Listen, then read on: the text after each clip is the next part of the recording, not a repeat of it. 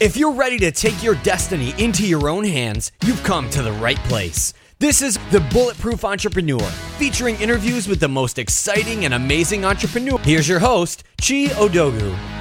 Hey everyone, thanks for tuning in to the show today. If you love what you hear on today's episode of the podcast, go to iTunes and leave a review and a comment. It helps other great listeners like yourself find the show.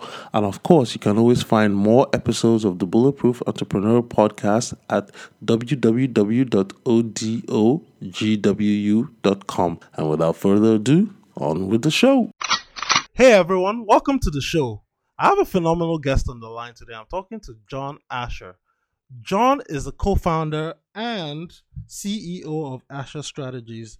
It's a high level sales advisory services company that advises startups and Fortune 500 companies on their sales and their sales um, processes. Prior to starting Asher Strategies, John worked as a captain of a nuclear submarine, as well as co founded an engineering services company that grew 42% on a compounded annual growth rate for 14 consecutive years. These days, in addition to leading Asher Strategies, he's a foremost keynote speaker, thought leader, and advisor to several companies. Some of the companies he advises include the private equity division of Goldman Sachs and Indian River Advisors, as well as several other Fortune 500 companies in the United States, Canada, China, and in many other countries around the globe. So I'm pleased to have John on the show today to tell us a little bit about himself, his background, his business, his experiences, as well as his new book, Close Deals Faster. So, John, welcome to the program. Thank you. Great to be here. Great. So, John, tell us a little bit about yourself and your background. How did you become a sales master, so to speak? well, you know, my my uh, first job was uh, my first career was in the Navy, and I was a captain of two nuclear subs. And then I went to the Pentagon for five years, where I was a program manager of a large Navy program. And you've got three jobs. One, you're the program manager. Two, you're the buyer, so you put out RFPs and companies bid on them, and you pick one to, to build your program. Mm-hmm. But then three, you're totally 100% a salesperson. You've got to mm. keep your program sold.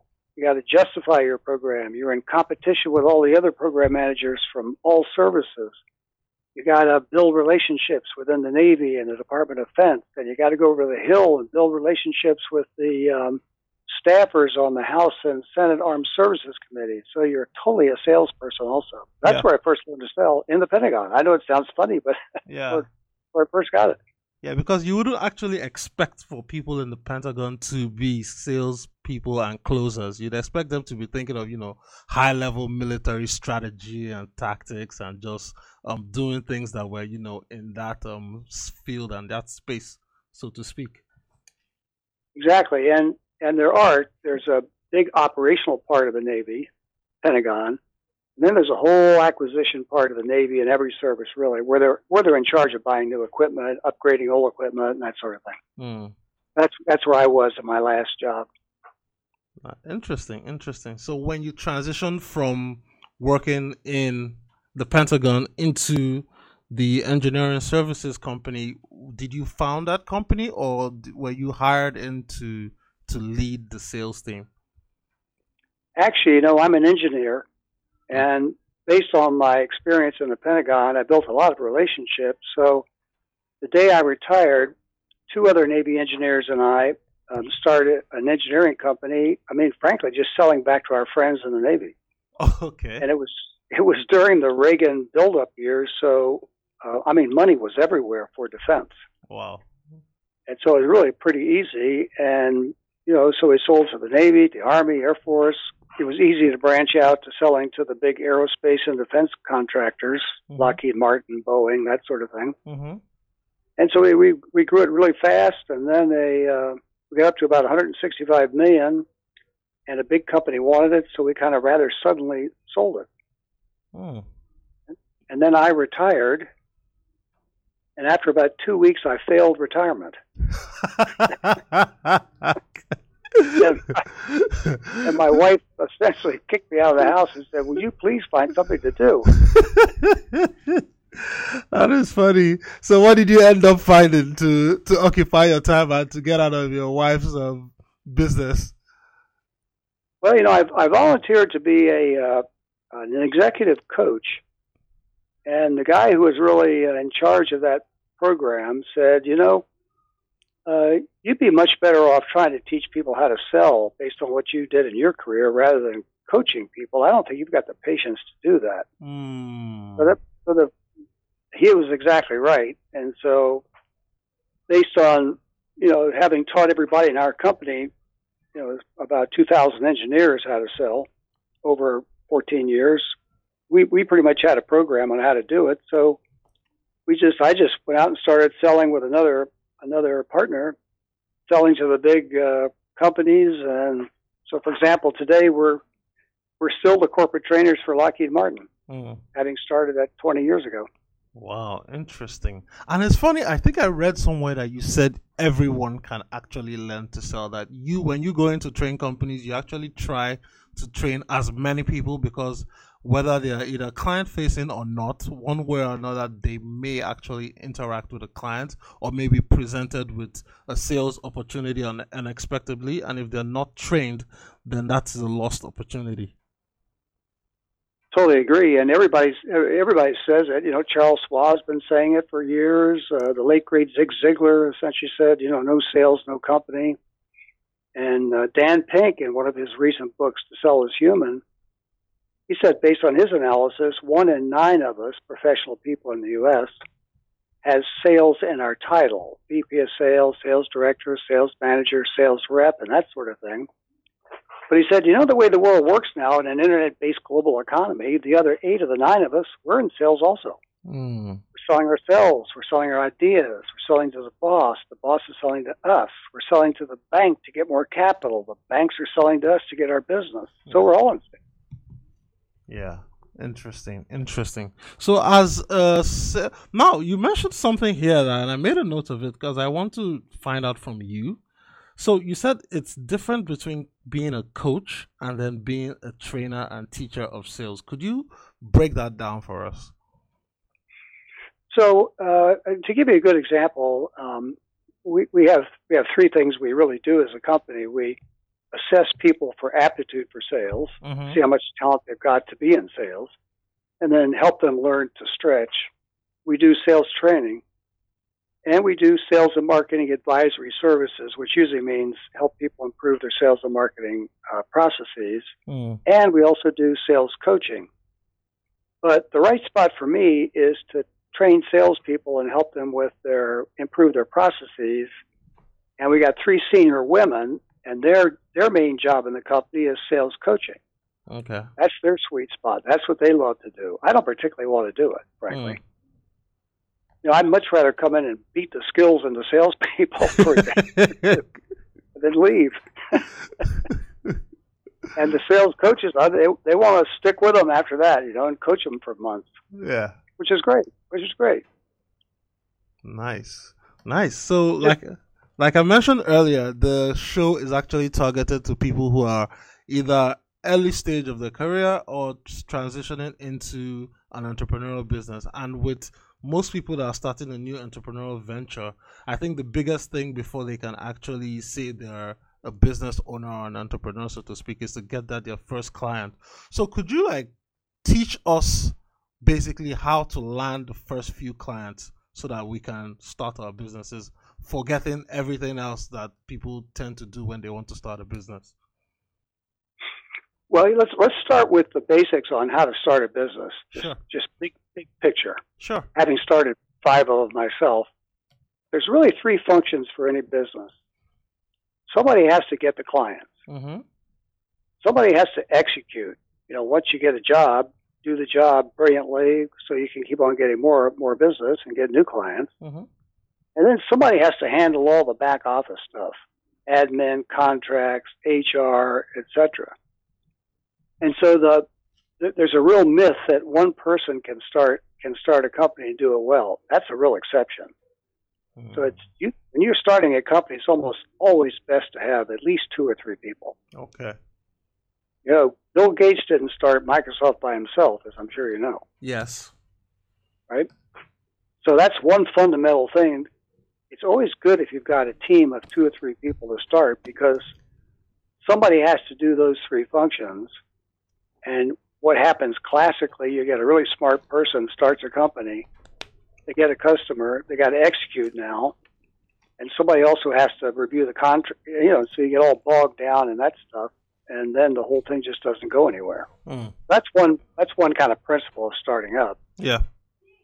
Then the, the the second thing, of course, is most of us can figure out how to do contracts and HR and that sort of thing, and most of us can execute. We can you know do stuff, um, but it's much more. Diff- the, the hard part is getting customers. Yep. And so when you peel back the onion and say, well, what does it take to be a good salesperson, somebody good at business development?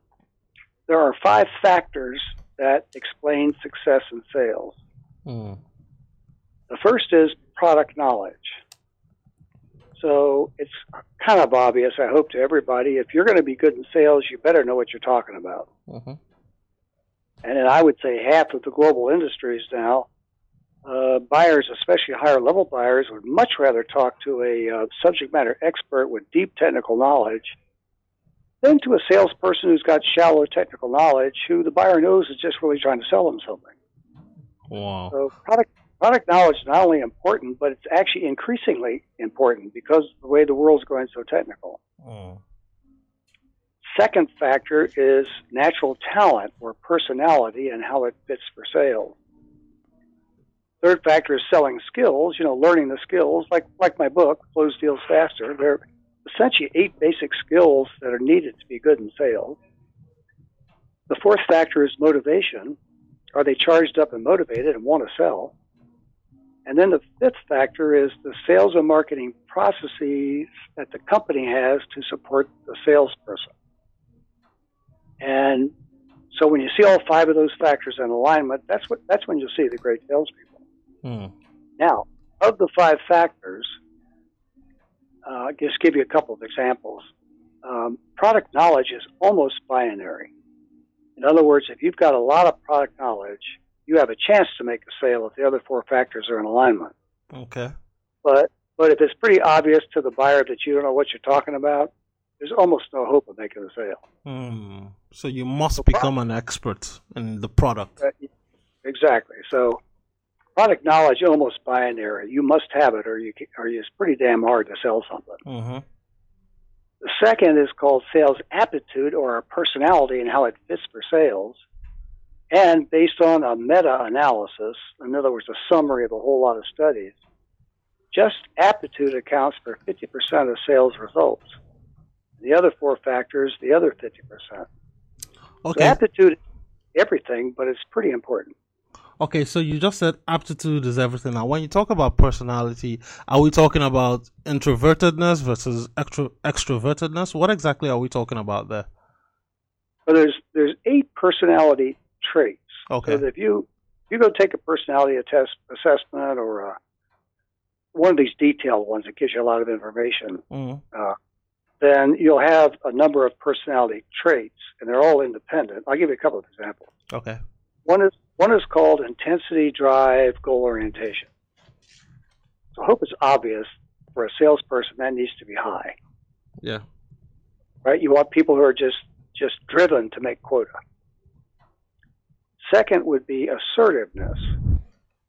So you want salespeople to have a high degree of assertiveness. So when it is time to propose the close to the buyer, they've got the gumption to do it. They're not timid, in other words. Mm-hmm. So the opposite of being assertive is, is being too timid. Another one is called social drive. And you'd like to have salespeople that talk to people in the elevators, people that like to go to trade shows, like to make new friends, uh, build build relationships. So you get the idea. So you just march down these traits. Yeah. It's pretty pretty obvious which ones you want to be high for a salesperson, which ones you want to be low, Mm-hmm. and which ones you want to be moderate. I'll give you an example of one that you'd like it to be low. You do not want salespeople to be highly detail oriented. Hmm. And well, I hope it's kind of obvious. You don't want them uh, all bogged down in analysis paralysis. Yeah. You want them to stay with the big picture with the customer. Now, if you have to get down to details, you know, bring in a sales engineer if you need to. Okay. Okay. So, so wait, hold on a second here, John, because you mentioned earlier that you know you must have thorough product knowledge for you to even be anywhere close to the sale, and now you're saying you don't want to be too detailed and too technical. Are they mutually exclusive? Because I would think they kind of go hand in hand. Uh, they're they don't go hand in hand, uh, and, here's why. Okay. Det- uh, the, the the trait of um, uh, detailed ori- detail orientation means um, if I, if my if my detail orientation at low, is low, it means that to, for me to make a decision, I don't need a lot of data. I'm going to go by the gut. Yeah. If you if you are highly detail oriented, you would need a lot of data to make a decision. Gotcha.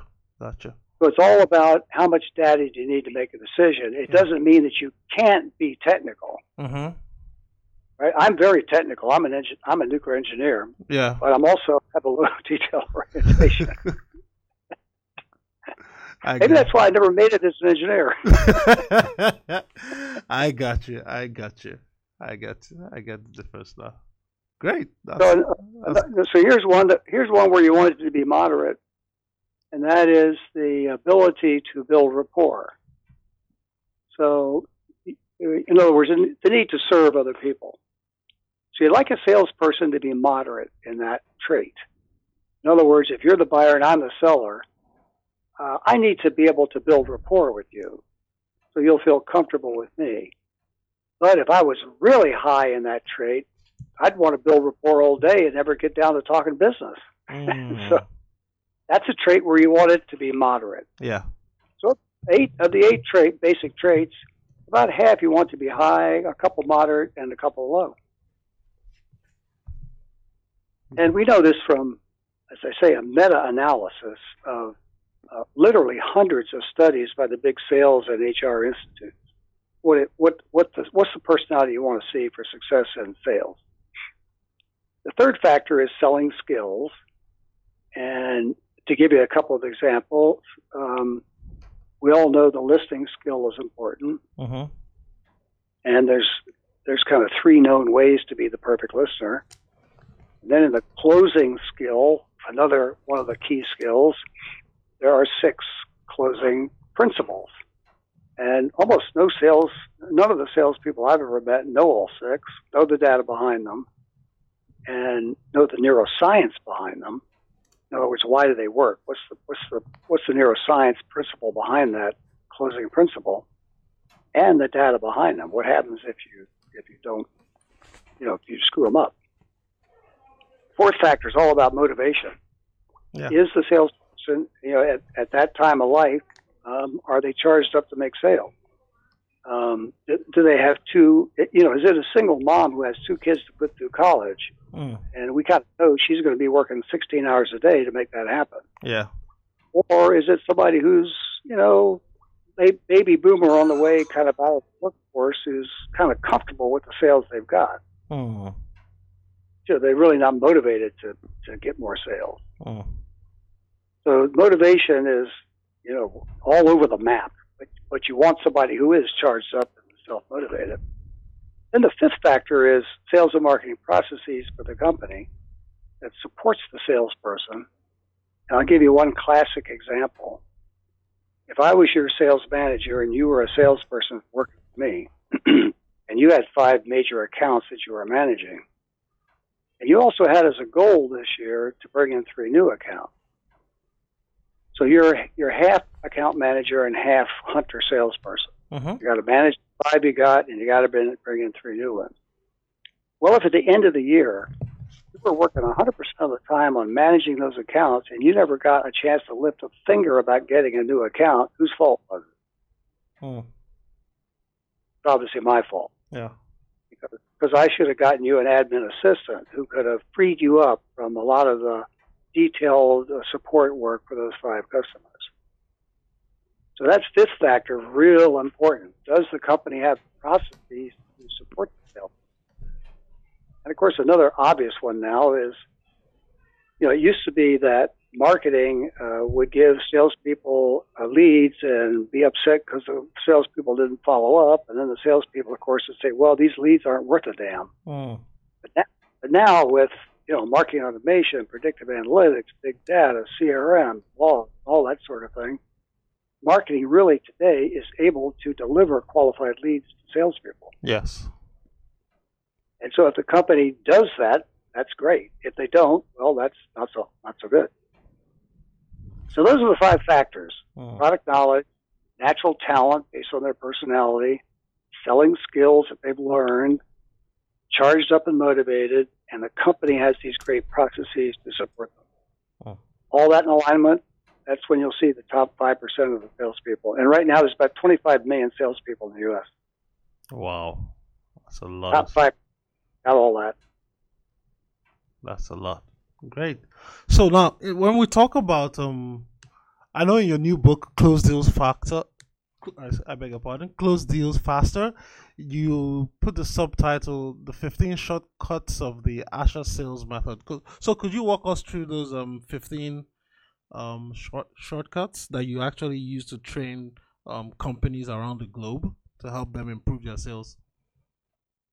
So fundamentally, most of them are based on The this um, we just spoke explosion. of- Yes. okay. Okay. Yes. So funda- fundamentally, um, over the last, I'd say, three to five years, there's been an explosion of new studies by neuroscientists all around the world, and now they've, been in a, in a big forum sharing information globally. And in many cases, they're they- what they're what they're all about is uh, human communications and decision making. And of course, the decision making research they're doing applies directly to buyers and how buyers make decisions. And so many of these studies, Harvard, for example, um, the, the buyer is fitted with a what's called a functional MRI machine. Think of a of an MRI helmet. So you're wearing a the buyer's wearing a helmet with a little MRI machine inside. And and so now we know exactly how where decisions come from, what areas of the brain, Mm-hmm. how we can wake up the buyer's uh, old brain. So to give you uh, just a quick history of this, about 500 million years ago, the reptilian brain came on the scene. It's the fight, flight, fright, appease brain. It controls all of our autonomic functions like breathing and heart rate. Then, uh, 350 million years later, that is 150 million years ago, when the vertebrates came on the scene, like a like a mammal, uh, I mean, when the mammals came on the scene, like a whale, um, the emotional brain uh, was developed, and it's all about feelings and taking pictures, and later comparing new pictures it sees with pattern matching of what's stored in in the emotional part of the brain. Then, two to three million years ago, with the advent of primates, uh, including us humans, the rational brain came on the scene. And the uh, rational brain is all about facts, figures, complex thinking, and that sort of thing. Mm. And to, to simplify it, neuroscientists will group the reptilian and the emotional brain, since they're both over 150 million years old, they'll group them together and call them the old brain, and call the rational brain, because it's only two or three billion years old, they call it the new brain. Yeah. So where are decisions made? And the old brain. So you may have, you're right. So you may have heard something like this. We decide on emotion and justify with logic, Yep. right? We've all, most of us have heard some version of that statement. When you ask people what does it mean, people have trouble trying to figure out what it means. So let me give you a real simple example for your listeners. Your company and two other companies are competing for business with a medium sized company. And all three companies have, uh, you know, they're, in the startup mode, but still they've got some pretty good experience, good service, good quality, reasonable prices. So in the buyer's mind, all three companies are kind of tied for first. So wh- which one does the buyer choose? Well, we all kind of know based on emotion. The buyer chooses the salesperson they like the best, the one that's built uh, built the best rapport, the one they have the best feeling about.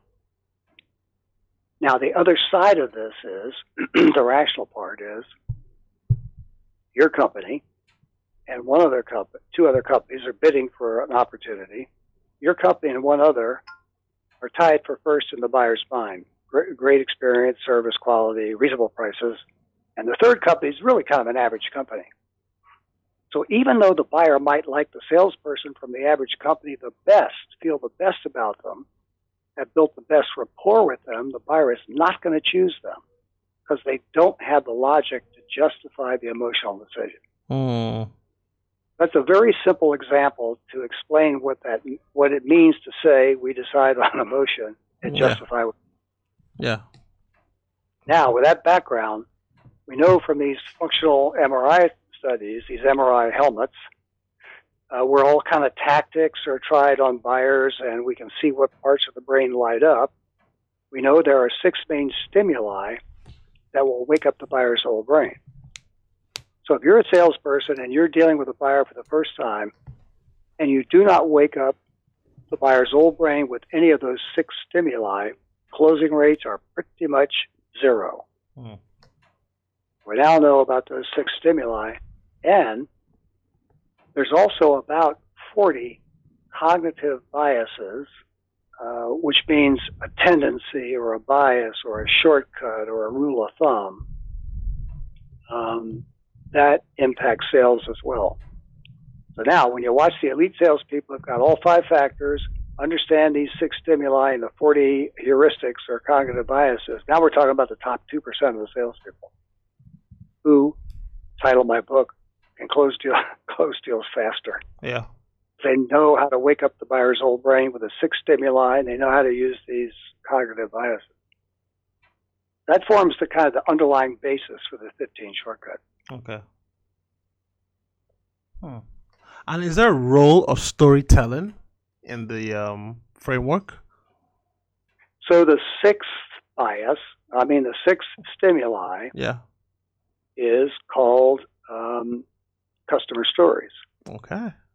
And so you've, I'm sure you've heard this statement that the best salespeople are the best storytellers. Yes. Yes. And storytelling now- has been on the rise lately, so that's why I asked. Yes. So it's actually the sixth of the of the of the six stimuli that'll wake up the buyer's old brain. Mhm. One of the best, and we now know, um, you know, from an excitement, engagement, uh, emotional standpoint, telling a story um, will go right to the buyer's old brain. And I'll give you an example. a couple of years ago, we started working for a mechanical contractor in the area, DC area. Walt, the sales manager, told me that sales had been stagnant for about three years. So we started by giving all 21 salespeople an aptitude assessment to see who was high, moderate, and low for natural talent for sales. And since all of the salespeople came up through the company, in other words, they weren't hired as a salesperson, they were just a, a customer service rep, a field technician, or a sheet metal bender, then there was a pretty much a bell curve. A few had a high talent for sales, a few had low, and most were moderate. So over the next nine months, we helped Walt restructure the sales force. So in the end, nine people had a high aptitude for sales, seven people had a, a moderate, high moderate aptitude for sales, and they actually had five less salespeople. The results were sales went up by 30%. They had five less salespeople. And since costs went way down, gross margins went up by 70%. So now, as the buyer is listening to that, their old brain pretty soon feels like it's in the story. Yeah. And near the end of the story, the buyer's old brain's going, wow, I wonder if I can get those same results. Whoa.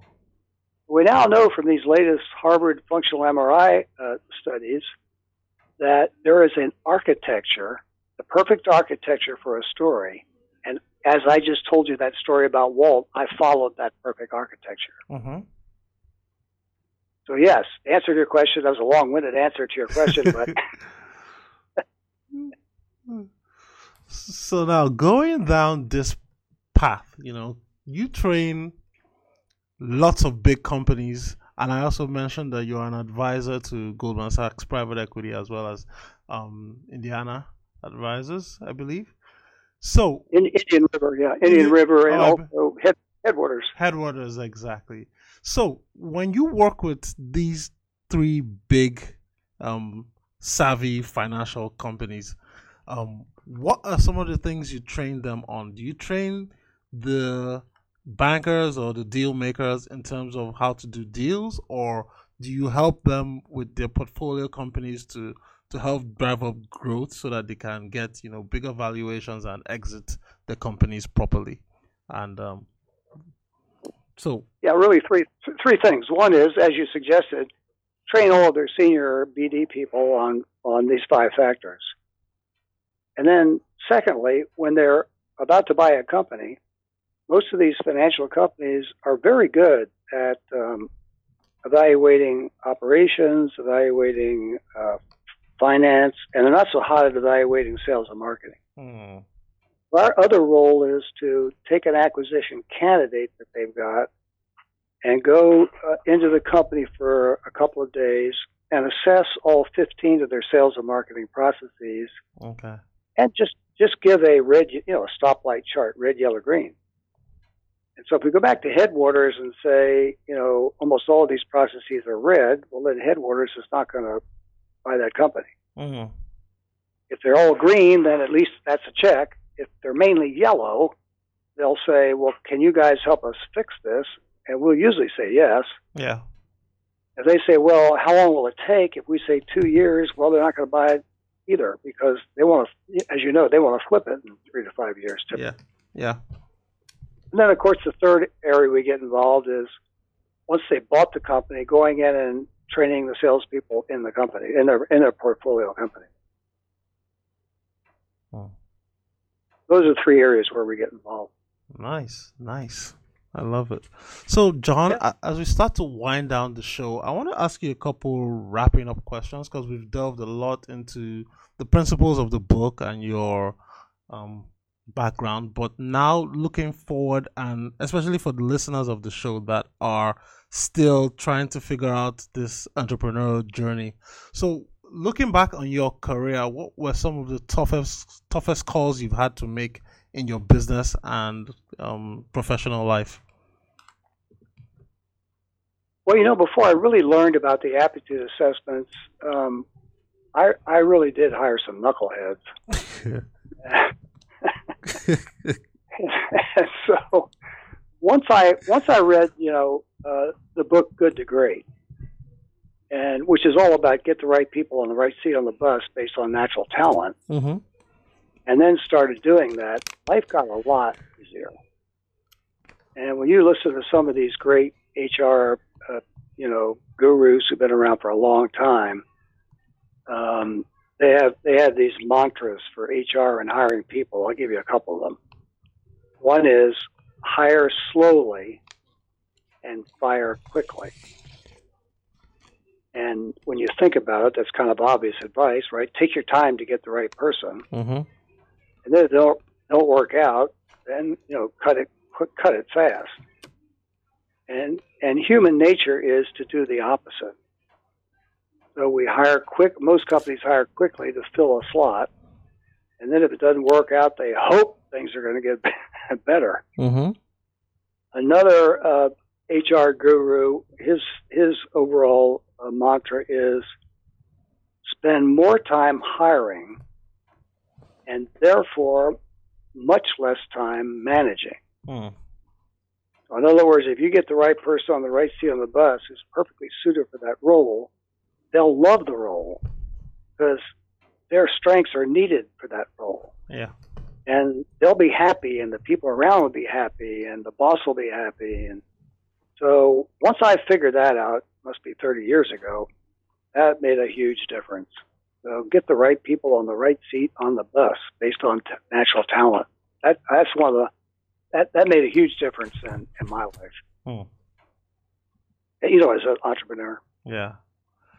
And for people that are considering a career in sales, I know we've talked a lot about the principles of sales, old brain, new brain, but um, what would you suggest they start doing to um, start learning the basics of just how to even prepare themselves for a career in sales? Because I know career in sales mean you probably need to be on the road all the time, probably need to be, you know, prospecting a great deal and um, trying to close sales based on your prospecting schedule. So, what can someone that's either fed up with what they're doing now and thinking, okay, maybe I might have the natural aptitude for sales, but I've never done it before. What can I start doing to prepare myself to get into the sales game? Uh, well, without patting myself on the back too much, you know, if you if you look at my new, newest book, Close Deals Faster, that contains all of the uh, skills you need to be successful, and there's a discount code in the book to take a sales aptitude assessment. Okay. Which will tell will tell you are you best suited to be a hunter, a farmer, a sales manager, customer support, or or is sales just not the right spot for you? Mm. Because Okay. again, to start a company, you've got three main functions, right? Yeah. Somebody's got to bring in the business, sales. Somebody's got to execute, and somebody's got to handle all that other stuff, all the admin, you know, the HR contracts. And so, the the the dream is start a company where those three people are all perfectly suited for that for that seat Yeah. that they're on. Then you got a real chance for success. Nice. And my final question for the day before I let you go is looking back on your career thus far, is there anything, if you could go back in time to change something, is there anything you think you'd want to go back and change? I've had three. I've had such great careers. Wow.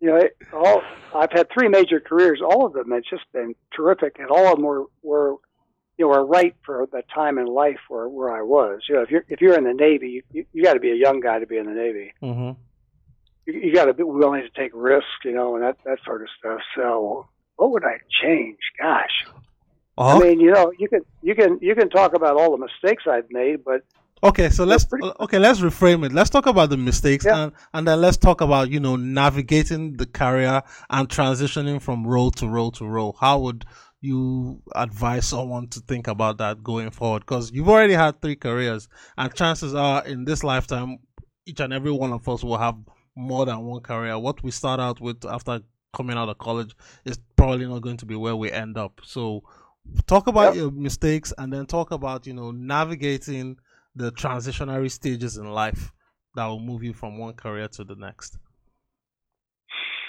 Well, you know, the great thing about mistakes is uh, you learn. Um, so the, the late great Zig Ziglar used to say, um, "I either earn, mean close the deal, or learn, you know, why I didn't get the deal, and then you know change whatever I need to change to get the next deal." So uh, most people who are very successful actually fail a lot, but they don't they don't uh, view it as I failed they view it as, okay, I tried that, it didn't work. Well, why not? And then, you know, try again. I forget, remember Thomas Edison, how many different uh, element combinations he used to get the light bulb to work? I forget, it's like, what, 1,100 times he tried? Yeah, yeah, over a thousand. Incredible. Yeah, incredible, incredible number. So don't think of mistakes as, as you failed. Think about it as, okay, I learned. And of course, you got to have that attitude to learn Mhm. and then move on, right? Move on. And then as you um, as you think about uh, transitioning, I think it's all about learning. Um, you know, for my whole career, I really have I really do read a book a week, Yeah. and for me, it's either a sales book, a business book, or health, nutrition, and fitness book. Those are kind of my three areas. I don't read much for pleasure. Okay. I just read to learn. And so I think that gives you the basis for figuring out where you're going to go next just by continuous reading and learning. Oh. Interesting. And would you say you've had any mentors that have guided you outside of your books? Well, I can give you, um, yeah, I've had, I've had some great mentors and I'll give you one book that I read. I think it's the best business book ever. It's short, and it, it's it's a story, so it's like a two-hour read, and it's called The Go Giver. Hmm. And the subtitle is The Five Laws of Stratospheric Success. So, and that means for us, the individual. Mhm. And I read it, oh, it must be 20 years ago. And about the time I was starting the sales advisory services company. Yeah. And that kind of ch- that changed my thinking. That was that's that's I I think that's the best business book I've ever read. As I said, it's short, two hour read, reads like a story, so very easy to read, and extremely well written, and and the and just lifetime lessons from it. Cool. I'll link to Yep. that in the show notes. Well, John, it's, we've reached almost the top of the hour since we started talking. I know it feels like it's just been five minutes. Yeah, went by fast, yeah. so I really want to thank you for uh, coming to share your story, your words of wisdom, and of course, um, the knowledge and learnings you've shared in the book. So please tell us before you go, where can we find the book Close Deals Faster, and how can people reach you if they want to connect with you? Well, you can buy it on Amazon. In fact, it was published. Uh, the published date was um, October 24th, and it sold out on Amazon in 15 minutes. 15 Wow. minutes. Wow. that was pretty impressive. That's hot. Now I don't know. You know, maybe they only had three books. You know, I don't know. You're being modest. Uh, so that's that's where you can get the book, and of course, go to the website if you want www.asherstrategies.com, okay. and you can also find that aptitude assessment I was talking about on the website as well. But but in the book, there's a big discount for it. Okay. Yeah, I think I see the aptitude assessments on the uh, homepage of the website here. And I'll link to everything you just shared in the show notes. So, John, I really want to thank you for coming on the show to share your words of wisdom. It's really been a pleasure connecting with you to do this podcast. Thank you, and then uh, by your reputation, I appreciate all the giving back you're doing. Um, uh, it's, a ple- it's a pleasure. I'm glad to help. I'm glad to help. Hey everyone, thanks for tuning in to the show today. If you love what you hear on today's episode of the podcast, go to iTunes and leave a review and a comment. It helps other great listeners like yourself find the show. And of course, you can always find more episodes of the Bulletproof Entrepreneur podcast at www.odogwu.com.